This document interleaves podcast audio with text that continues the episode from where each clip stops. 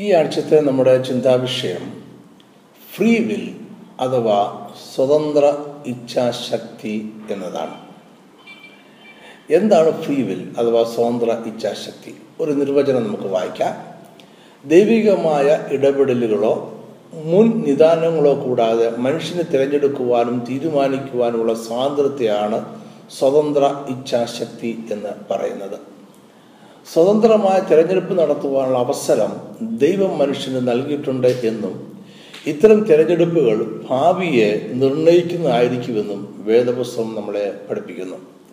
ദൈവം മനുഷ്യനെ തന്റെ ഓരോ പ്രവൃത്തിയും ആരംഭിക്കുവാനും നിയന്ത്രിക്കുവാനും കഴിവുള്ള യുക്തിസഹമായ ജീവിയായിട്ടാണ് സൃഷ്ടിച്ചത്.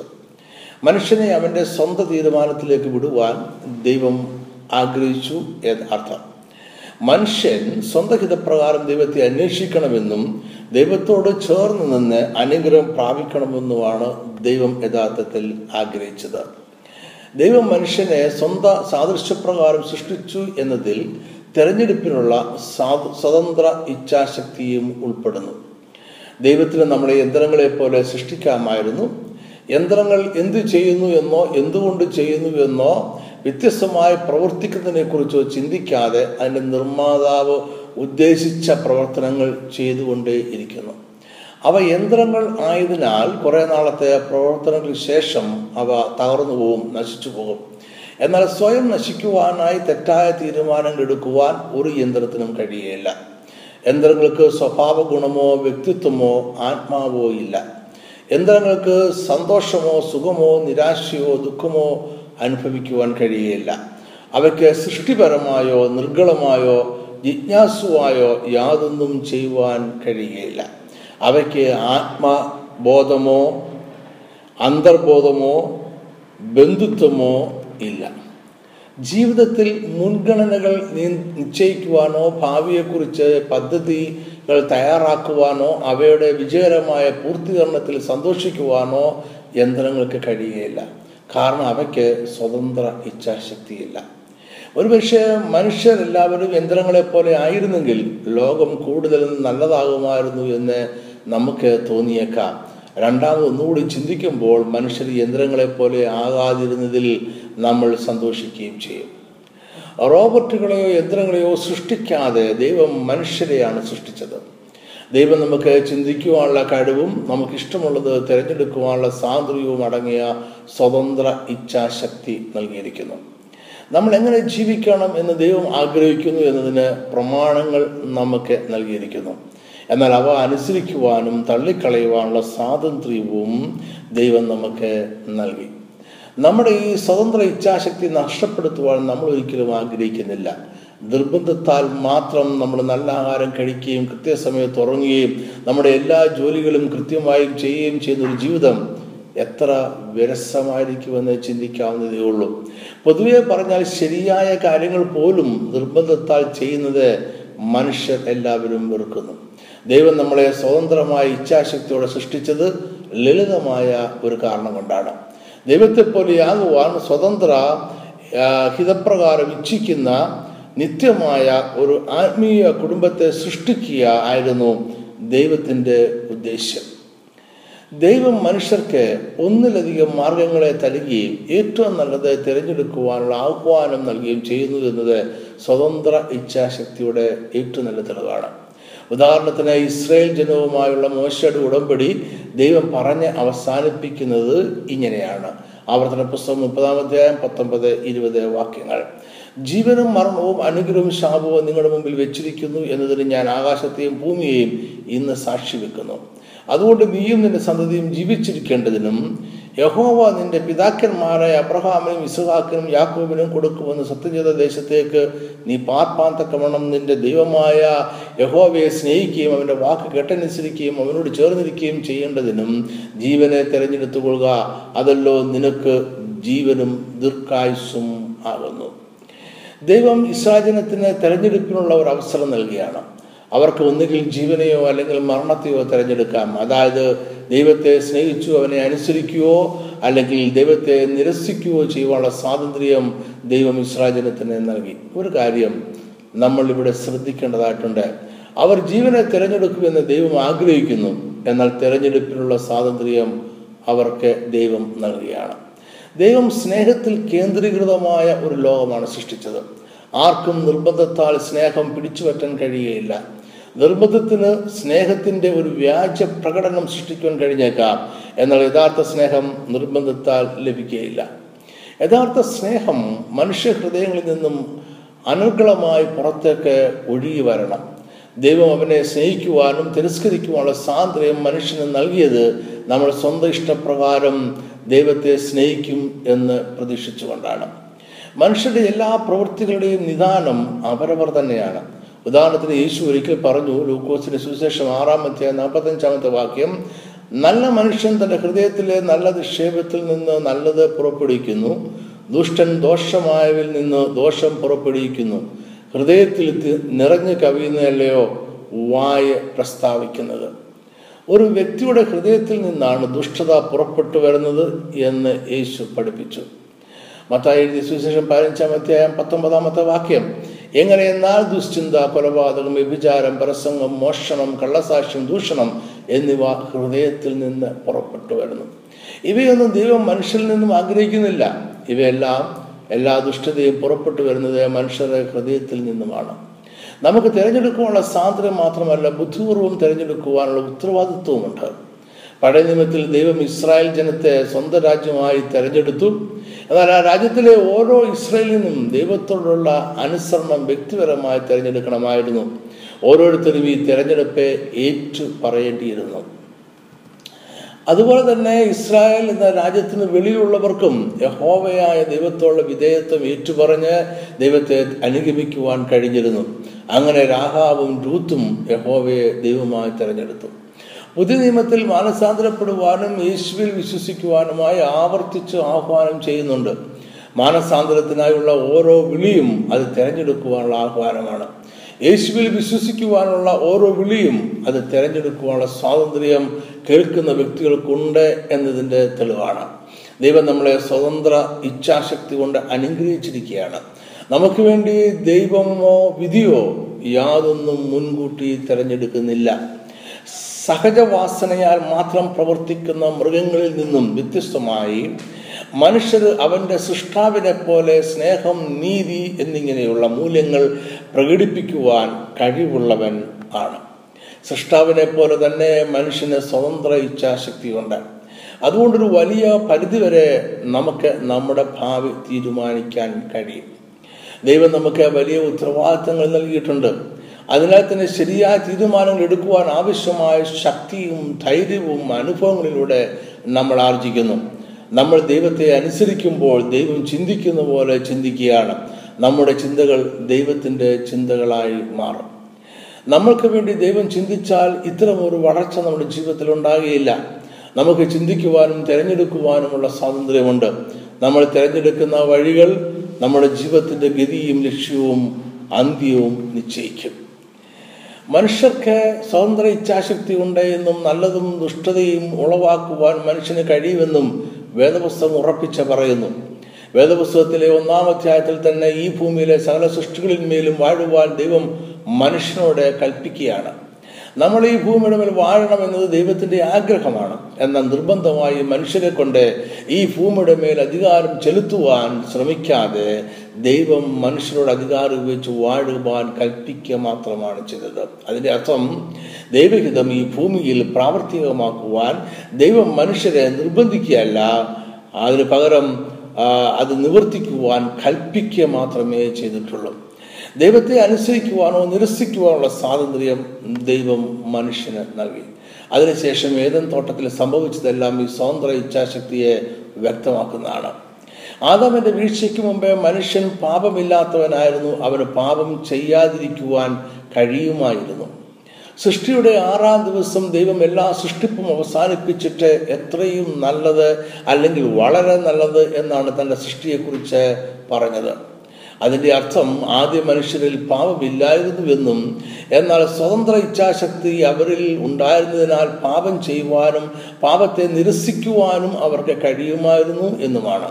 ഈ സാഹചര്യത്തിലാണ് ദൈവം തോട്ടത്തിലുള്ള ഒരു വൃക്ഷത്തിന്റെ ഫലം തിന്നരുത് എന്നും തിന്നാൽ ഉണ്ടാകുന്ന ദുരന്ത ഫലം മരണമായിരിക്കുമെന്നും മനുഷ്യരോട് കൽപ്പിക്കുന്നത്. ആദവിന് പാപം ചെയ്യുവാൻ കഴിവില്ലായിരുന്നുവെങ്കിൽ അവൻ ഒരിക്കലും ദൈവം നിരോധിച്ച ഫലം ഭക്ഷിക്കുക ഇല്ലായിരുന്നു. എന്നാൽ സൃഷ്ടിക്ക് മുമ്പേ തന്നെ ആദമിന് സ്വതന്ത്ര ഇച്ഛാശക്തി ഉണ്ട് എന്നും അനുസരിക്കുവാനും നിരസിക്കുവാനുമുള്ള സ്വാതന്ത്ര്യം ആദമിന് ഉണ്ടായിരിക്കുന്നുവെന്നും ദൈവം തീരുമാനിച്ചു. അതായത് ആദമിനെ പാപം ചെയ്യുവാനും പാപത്തെ നിരസിക്കുവാനുമുള്ള കഴിവ് ഉണ്ടായിരുന്നു. എന്നാൽ നിർഭാഗ്യവശാൽ ദൈവത്തോട് മത്സരിക്കുവാനും പാപം ചെയ്യുവാനും ആദം തീരുമാനിച്ചു. ആദം പാപം ചെയ്തപ്പോൾ ഉടൻ തന്നെ മനുഷ്യന്റെ പ്രകൃതിക്ക് വലിയ മാറ്റങ്ങൾ സംഭവിച്ചു.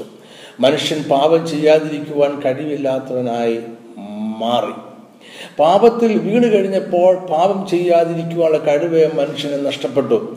മറ്റു രീതിയിൽ പറഞ്ഞാൽ ആദാമ്യ വീഴ്ചയ്ക്ക് ശേഷം മനുഷ്യന്റെ സ്വാഭാവിക ചായവ് പാപത്തോടായി മാറി. വിശുദ്ധ ജീവിതത്തെക്കാൾ പാപത്തോടേറെ താല്പര്യമുള്ള ഒരു പ്രകൃതിയിലേക്ക് മനുഷ്യൻ വീണുപോയി. റോമർക്കെഴുതി ലേഖനം എട്ടാം അധ്യായം ഏഴ് വെട്ടും വാക്യം ജഡത്തിന്റെ ചിന്ത ദൈവത്തോട് ശത്രുത്വമാകുന്നു. അത് ദൈവത്തിന്റെ ന്യായപ്രമാണത്തിന് കീഴ്പ്പെടുന്നില്ല. കീഴ്പ്പെടുവാൻ കഴിയുന്നതുമല്ല. ജഡസ്വഭാവമുള്ളവർക്ക് ദൈവത്തെ പ്രസാദിപ്പിക്കാൻ കഴിവില്ല. എന്നിരുന്നാലും ഒരു സാഹചര്യത്തിലും സ്വതന്ത്ര ഇച്ഛാശക്തി മനുഷ്യനിൽ നിന്നും എടുത്ത് മാറ്റിയിട്ടില്ല. സ്വതന്ത്ര ഇച്ഛാശക്തി എന്നത് ക്രിസ്തീയ വിശ്വാസത്തിലെ ഒരു വിരോധാഭാസം അല്ലെങ്കിൽ വിപരീത സത്യമാണ്. വിരോധാഭാസം അല്ലെങ്കിൽ വിപരീത സത്യം എന്നത് ആദ്യ കേൾവിയിൽ വിഡിത്തമെന്നോ പരസ്പര വിരുദ്ധമെന്നോ തോന്നാവുന്ന ഒരു പ്രസ്താവനയോ വിശ്വാസ പ്രമാണമോ ആണ്. എന്നാൽ വിശദമായി പഠിക്കുമ്പോൾ അത് സത്യമാണ് എന്ന് ബോധ്യപ്പെടുകയും ചെയ്യും. വിരോധാഭാസത്തിൽ പരസ്പര വിരുദ്ധമായ രണ്ട് പ്രസ്താവനകൾ ഉണ്ടായിരിക്കും. എന്നാൽ അത് സത്യവുമായിരിക്കും. ജീവിക്കുവാൻ മരിക്കണം എന്നത് ഒരു ക്രിസ്തീയ വിരോധാഭാസം അല്ലെങ്കിൽ വിപരീത സത്യമാണ്. ദൈവം എല്ലാം മുൻകൂട്ടി കാണുന്നു എന്നാൽ സ്വതന്ത്ര ഇച്ഛാശക്തി മനുഷ്യർക്ക് നൽകിയിട്ടുണ്ട് എന്നതാണ് ഇവിടെ വിരോധാഭാസം അല്ലെങ്കിൽ വിപരീത സത്യം. ദൈവം സർവജ്ഞാനിയാണ്. അവന് എല്ലാ കാര്യങ്ങളും അറിയാം. ദൈവത്തിന്റെ ഭൂതകാലവും വർത്തമാനകാലവും ഭാവികാലവും നന്നായിട്ടറിയാം. എന്നിരുന്നാലും തെരഞ്ഞെടുപ്പിനുള്ള സ്വാതന്ത്ര്യം ദൈവം മനുഷ്യനെ ഒരു വരമായി നൽകിയിരിക്കുന്നു. ദൈവം സർവശക്തനാണ് എന്നും അവൻ ആഗ്രഹിക്കുന്നെല്ലാം നിവർത്തിക്കുവാൻ ദൈവത്തിന് കഴിയുമെന്നും വേദപുസ്തകം പഠിപ്പിക്കുന്നു. അതിൽ ആരും സംശയിക്കേണ്ട കാര്യമില്ല. ദൈവത്തിന്റെ ശക്തിയെ ആർക്കും യാതൊന്നിനും തടയുവാൻ കഴിയുകയില്ല അത് സത്യമാണ് താനും. എന്നിരുന്നാലും എല്ലാം നിയന്ത്രിക്കുവാനും ദൈവം തന്റെ ശക്തിയെ ഉപയോഗിക്കാറില്ല. ലോകത്തിന്റെ ഇന്നത്തെ പാപമംഗലമായ അവസ്ഥ ആദമോ ഹവയും തിരഞ്ഞെടുത്ത അനുസരണക്കേടിന്റെ നേർഫലമാണ്.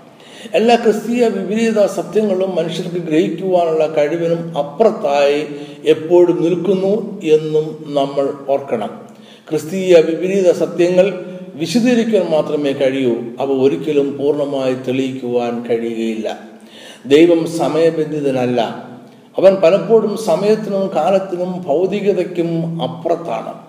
അതുകൊണ്ട് ദൈവത്തിന് ഭൂതകാലവും വർത്തമാനകാലവും ഭാവികാലവും ഒരുപോലെയാണ്. ദൈവത്തിന്റെ സർവജ്ഞാനം മനുഷ്യന്റെ ഭൂതകാലത്തെ സ്വാധീനിക്കാത്തതുപോലെ തന്നെ മനുഷ്യന്റെ ഭാവിയെയും സ്വാധീനിക്കുന്നില്ല. ദൈവം ആദമിനെയും ഹവയെയും സൃഷ്ടിച്ചിട്ട് അവർ ദൈവത്തെ അനുസരിക്കുകയോ നിരസിക്കുകയോ ചെയ്യുവാനുള്ള അവസരം കൂടി അവർക്ക് നൽകി. മരണശിക്ഷ കൽപ്പിച്ചുകൊണ്ടാണ് തോട്ടത്തിലെ ഒരു വൃക്ഷത്തിന്റെ ഫലം തിന്നരുത് എന്ന് ദൈവം കൽപ്പിച്ചത്. എന്നാൽ സാത്താൻ മറ്റൊരു വിശദീകരണം അതിന് നൽകി. ഹവയുടെ സ്വാതന്ത്ര്യ വാക്ഷി വാഞ്ചിയെയും ജിജ്ഞാസയെയും അവൻ സ്വാധീനിച്ചു. ആദവും ഹവയും ദൈവത്തിന്റെ കൽപ്പന ലംഘിച്ചു. ഈ ഒരേ ഒരു തെറ്റ് അവരുടെ ജീവിതത്തിലേക്ക് മഹാ ദുരന്തത്തെ കൊണ്ടുവന്നു. മാനവ ചരിത്രത്തെ മുഴുവൻ അത് മാറ്റിമറിച്ചു. നമ്മളുടെ ജീവിതത്തിൽ പഠിക്കുന്ന ആദ്യ പാഠങ്ങളിൽ ഒന്ന് പരിണത ഫലത്തിന്റെ നിയമം ആണ്. നല്ല തിരഞ്ഞെടുപ്പുകൾ നല്ല ഫലം കൊണ്ടുവരും. തെറ്റായ തെരഞ്ഞെടുപ്പുകൾ സുഖകരമല്ലാത്തതും ചിലപ്പോൾ നാശകരവുമായ ഫലം കൊണ്ടുവരും. ദൈവം കൽപ്പിച്ചാക്കി വെച്ചിരിക്കുന്ന സാർവ ലൗകികമായ നിയമങ്ങൾ ഒരിക്കലും മാറുന്നില്ല. ആത്യന്തികമായി നമ്മൾ വിതച്ചത് നമ്മൾ കൊയ്യും. നമ്മുടെ തിരഞ്ഞെടുപ്പുകൾ അതിന്റെ ഭരണത ഫലത്തിലേക്ക് നമ്മളെ കൊണ്ടെത്തിക്കും. അത് ഗുണമോ ദോഷമോ ആകാം. സ്വന്തം ജീവിതത്തിന്മേലും ഈ ഭൂമിയിലെ മറ്റു സൃഷ്ടികളിന്മേലും അധികാരവും ഉത്തരവാദിത്വവും ഉള്ളവരായിട്ടാണ് എല്ലാ മനുഷ്യരും സൃഷ്ടിക്കപ്പെട്ടിരിക്കുന്നത്. ദൈവത്തെ നമ്മൾ അനുസരിക്കുമ്പോൾ ദൈവത്തിന്റെ ചിന്തകൾക്കൊത്തവണ്ണം നമ്മൾ ചിന്തിക്കുകയും പ്രവർത്തിക്കുകയും ചെയ്യുകയാണ്. ദൈവത്തിന് നമുക്ക് വേണ്ടി ചിന്തിക്കുവാനോ നമുക്ക് പകരമായി ചിന്തിക്കുവാനോ പ്രവർത്തിക്കുവാനോ കഴിയില്ല അതുകൊണ്ട് നമ്മൾ തിരഞ്ഞെടുക്കുന്ന വഴികൾക്ക് പരണത ഫലം ഉണ്ടാകുകയും ചെയ്യും. ഇസ്രായേൽ ജനം വാക്തത്വ ദേശം കൈവശമാക്കുവാൻ പോകുന്നതിന് മുമ്പേ അവരെ എല്ലാവരെയും ഒരുമിച്ച് വിളിച്ചു കൂട്ടുവാൻ ദൈവം മോശയോട് കൽപ്പിച്ചു. ദൈവം അവരോട് തെരഞ്ഞെടുപ്പിനെ കുറിച്ചും ഭരണത ഫലത്തെക്കുറിച്ചും സംസാരിച്ചു. ആവർത്തന പുസ്തകം ഇരുപത്തി ഒമ്പത് മുപ്പത് അധ്യായങ്ങളിൽ ദൈവത്തോടുള്ള അനുസരണത്താൽ ലഭിക്കുന്ന അനുഗ്രഹങ്ങളെക്കുറിച്ചും അനുസരിക്കാതിരുന്നാൽ ഉണ്ടാകുവാൻ സാധ്യതയുള്ള ശാപത്തെക്കുറിച്ചും മോശ രേഖപ്പെടുത്തിയിട്ടുണ്ട്. നിർഭാഗ്യവശാൽ പിന്നീടുള്ള പഴയ ഭാഗങ്ങളിൽ ഇസ്രായേൽ ജനത്തിന്റെ അനുസരണക്കേടിന്റെയും തെറ്റായ തെരഞ്ഞെടുപ്പുകളുടെയും ചരിത്രമാണ് നമ്മൾ വായിക്കുന്നത്. ഇവിടെയെല്ലാം പറഞ്ഞത് ഫലം അവർ അനുഭവിക്കുക തന്നെ ചെയ്തു. ഒരു രാജ്യം എന്ന നിലയിലും വ്യക്തിപരമായും അവർക്ക് വളരെ കഷ്ടത അനുഭവിക്കേണ്ടതായിട്ട് വന്നു. ഇസ്രായേൽ ജനം തെറ്റ് ചെയ്യാതെ വണ്ണം ദൈവത്തിന് അവരുടെ ജീവിതത്തിൽ ഇടപെടാമായിരുന്നു എന്ന് നമുക്ക് വാദിക്കാം. എന്നാൽ ശരിയും തെറ്റും അവർ സ്വയം തിരഞ്ഞെടുക്കണമെന്നായിരുന്നു ദൈവത്തിന്റെ ഹിതം. ഇസ്രയേലിന് ദൈവം നൽകിയ കൽപ്പനകളും മുന്നറിയിപ്പുകളും വാഗ്ദാനങ്ങളും എല്ലാം ഇന്ന് നമ്മളോടും ഉള്ളതാണ്. ദൈവം നമ്മളുടെ മുന്നിൽ ജീവനും മരണവും നല്ലതും ദോഷമായതും അനുഗ്രഹവും ശാപവും വെച്ചിരിക്കുന്നു. സ്വതന്ത്ര ഇച്ഛാശക്തി ഉള്ളവരായി നമ്മളെ സൃഷ്ടിച്ചിരിക്കാൻ എങ്ങനെ ജീവിക്കണമെന്ന് തിരഞ്ഞെടുക്കുവാനുള്ള സ്വാതന്ത്ര്യം ദൈവം നമുക്ക് തന്നിരിക്കുന്നു. നമ്മൾ ദൈവത്തിന്റെ കൽപ്പനകൾ പ്രമാണിക്കുന്നതിലൂടെ ദൈവത്തെ പോലെ ആകണമെന്ന് ദൈവം ആഗ്രഹിക്കുന്നു. നമ്മൾ അപ്രകാരം തീരുമാനിക്കുമ്പോൾ ദൈവം നമ്മളെ അനുഗ്രഹിക്കും ദൈവത്തെ നിരസിക്കുവാൻ തീരുമാനിച്ചാൽ ദുരന്തപൂർണമായ പരിണത ഫലം നമ്മൾ അനുഭവിക്കേണ്ടതായിട്ട് വരും. അതിന്റെ അർത്ഥം നമ്മളുടെ നല്ലതും മോശമായ എല്ലാ പ്രവൃത്തികൾക്കും പരിണത ഫലമുണ്ട് എന്നാണ്. അനുഗ്രഹങ്ങൾ പ്രാപിക്കണമെന്ന് നമ്മൾ ആഗ്രഹിക്കുന്നുവെങ്കിൽ ഓരോ ദിവസവും ദൈവത്തിന്റെ ഹിതപ്രകാരം ദൈവത്തെ മഹത്വപ്പെടുത്തിക്കൊണ്ട് നമ്മൾ ജീവിക്കുക വേണം. സ്വാർത്ഥരും ദൈവിക പ്രമാണം അനുസരിക്കാത്തവരും പാപത്തിന്റെ ഫലം അനുഭവിക്കേണ്ടതായിട്ട് വരും. നമ്മുടെ സ്വതന്ത്ര ഇച്ഛാശക്തി നമ്മൾ ഉപയോഗിക്കുന്ന വിധത്തിലൂടെ നമ്മൾ എങ്ങനെയുള്ളവർ ആണ് എന്ന് ദൈവത്തിന് മനസ്സിലാക്കുവാനായിട്ട് കഴിയും. സ്വതന്ത്ര ഇച്ഛാശക്തി എന്നാൽ മനുഷ്യൻ വിഭാവന ചെയ്യുന്നതെല്ലാം അവന് ചെയ്യുവാൻ കഴിയും എന്നല്ല. നമ്മുടെ ഇച്ഛാശക്തി മനുഷ്യ പ്രകൃതിക്ക് വിധേയമാണ്. ഉദാഹരണമായി പറഞ്ഞാൽ ഒരു മനുഷ്യന് പാലത്തിലൂടെ പോകുവാനും പോകാതിരിക്കുവാനും സ്വാതന്ത്ര്യമുണ്ട്. എന്നാൽ പാലത്തിന് മുകളിലൂടെ പറക്കുവാൻ അവന് സാധ്യമല്ല. അത് അവന്റെ മനുഷ്യ പ്രകൃതി അനുവദിക്കുന്നില്ല. അതുപോലെ തന്നെ മനുഷ്യന് സ്വയം നീതിമാനാകുവാൻ കഴിയുകയില്ല. സ്വന്തം പാപം ഇല്ലാതാക്കുവാൻ മനുഷ്യന്റെ പാപ സ്വഭാവം അവനെ അനുവദിക്കുകയില്ല. മനുഷ്യൻ ഈ ഭൂമിയിലെ ഒരു സ്വതന്ത്ര കാര്യസ്ഥൻ എന്ന നിലയിൽ ദൈവത്തിന്റെ പദ്ധതികളെ പലപ്പോഴും നിഷേധിക്കുന്നതിനാൽ അവയെല്ലാം നിവർത്തിക്കപ്പെടുന്നില്ല എന്ന് നമ്മൾ മനസ്സിലാക്കണം. അതുകൊണ്ടാണ് ദൈവം ആഗ്രഹിക്കാത്ത പല തിന്മകളും ഈ ഭൂമിയിൽ സംഭവിക്കുന്നത്. എന്നാൽ ദൈവം സർവശക്തനായതിനാലും ഇപ്പോഴും സർവാധികാരം അവന്റെ പക്കൽ നിക്ഷിപ്തമായിരിക്കുന്നതിനാലും എല്ലാ അനുസരണക്കേടിന്റെയും തിന്മയെയും ഒരിക്കൽ അവൻ ഇല്ലാതാക്കും എന്ന് നമുക്ക് പ്രത്യാശിക്കാം. ചില വാക്കുകൾ കൂടി പറഞ്ഞുകൊണ്ട് ഞാൻ ഈ പഠനം അവസാനിപ്പിക്കട്ടെ. നമ്മളുടെ ജീവിതത്തിൽ തെരഞ്ഞെടുപ്പ് നടത്തുവാനുള്ള സമ്പൂർണ അധികാരം ദൈവം നമുക്ക് നൽകിയിട്ടുണ്ട്. നന്മയും തിന്മയും തിരഞ്ഞെടുക്കുവാനുള്ള കഴിവും ദൈവം നമുക്ക് തന്നിട്ടുണ്ട്. എന്നാൽ നിർഭാഗ്യവശാൽ മാനവ ചരിത്രത്തിന്റെ ആരംഭം മുതൽ തന്നെ മനുഷ്യൻ പലപ്പോഴും തിന്മ തിരഞ്ഞെടുത്തു. ദൈവം എന്തിനു വേണ്ടിയാണ് നമുക്ക് സ്വതന്ത്ര ഇച്ഛാശക്തി നൽകിയത്? നന്മ മാത്രം പ്രവർത്തിക്കുന്നവരായി മനുഷ്യരെ സൃഷ്ടിച്ചാൽ പോരായിരുന്നുവോ? മനുഷ്യരെക്കുറിച്ചുള്ള ദൈവഹിതം അവനെ യഥാർത്ഥമായും സ്നേഹിക്കുന്നവരുമായുള്ള നിത്യമായ കൂട്ടായ്മയാണ്. അതുകൊണ്ട് നന്മ മാത്രം പ്രവർത്തിക്കുവാൻ കഴിവുള്ള മറിച്ച് ചിന്തിക്കുവാൻ പോലും കഴിവില്ലാത്ത യന്ത്രങ്ങളെ സൃഷ്ടിച്ചാൽ യഥാർത്ഥ സ്നേഹം ലഭിക്കുകയില്ല. തിരഞ്ഞെടുക്കുവാനുള്ള സ്വാതന്ത്ര്യമുള്ള ഇടത്തു നിന്നും ലഭിക്കുന്ന സ്നേഹമാണ് യഥാർത്ഥ സ്നേഹം. സ്വതന്ത്രമായി തിരഞ്ഞെടുക്കുക എന്നതാണ് പ്രധാനപ്പെട്ട കാര്യം. ഈ സ്വാതന്ത്ര്യമില്ലാത്ത ഇടത്തെ യഥാർത്ഥ സ്നേഹം ഇല്ല. എന്നാൽ സ്വതന്ത്ര ഇച്ഛാശക്തി ചില ചില പ്രശ്നങ്ങളുമുണ്ട്. ചിലരുടെ തെറ്റായ തീരുമാനങ്ങൾ അവർക്കും മറ്റുള്ളവർക്കും ദോഷം വരുത്തും. ഒപ്പം തന്നെ നമുക്ക് തിരഞ്ഞെടുപ്പിനുള്ള സ്വാതന്ത്ര്യം നൽകാതിരുന്നാൽ ദൈവത്തിന്റെ പദ്ധതി പൂർണമാകുക ഇല്ലതാനും. തങ്ങൾക്ക് ലഭിച്ചിരിക്കുന്ന സ്വതന്ത്ര ഇച്ഛാശക്തിയും ഉത്തരവാദിത്വം ഉപയോഗിച്ച് ജീവനെ തിരഞ്ഞെടുക്കുന്ന ഒരു ജനസമൂഹത്തെ ദൈവം രൂപപ്പെടുത്തിക്കൊണ്ടേ ഇരിക്കുകയാണ്. ഈ ചെറിയ പഠനം നിങ്ങൾക്ക് അനുഗ്രഹമായിരുന്നു എന്ന് വിശ്വസിക്കുന്നു. അടുത്ത ആഴ്ച വീണ്ടും നമുക്ക് മറ്റൊരു വിഷയമായി കാണാം. അതുവരെയും കർത്താവ് തന്റെ ചെറിയങ്ങളിൽ നിങ്ങളെ സൂക്ഷിക്കുകയും പരിപാലിക്കുകയും ചെയ്ത് അനുഗ്രഹമായി നടത്തുമാറാകട്ടെ. ആമേൻ.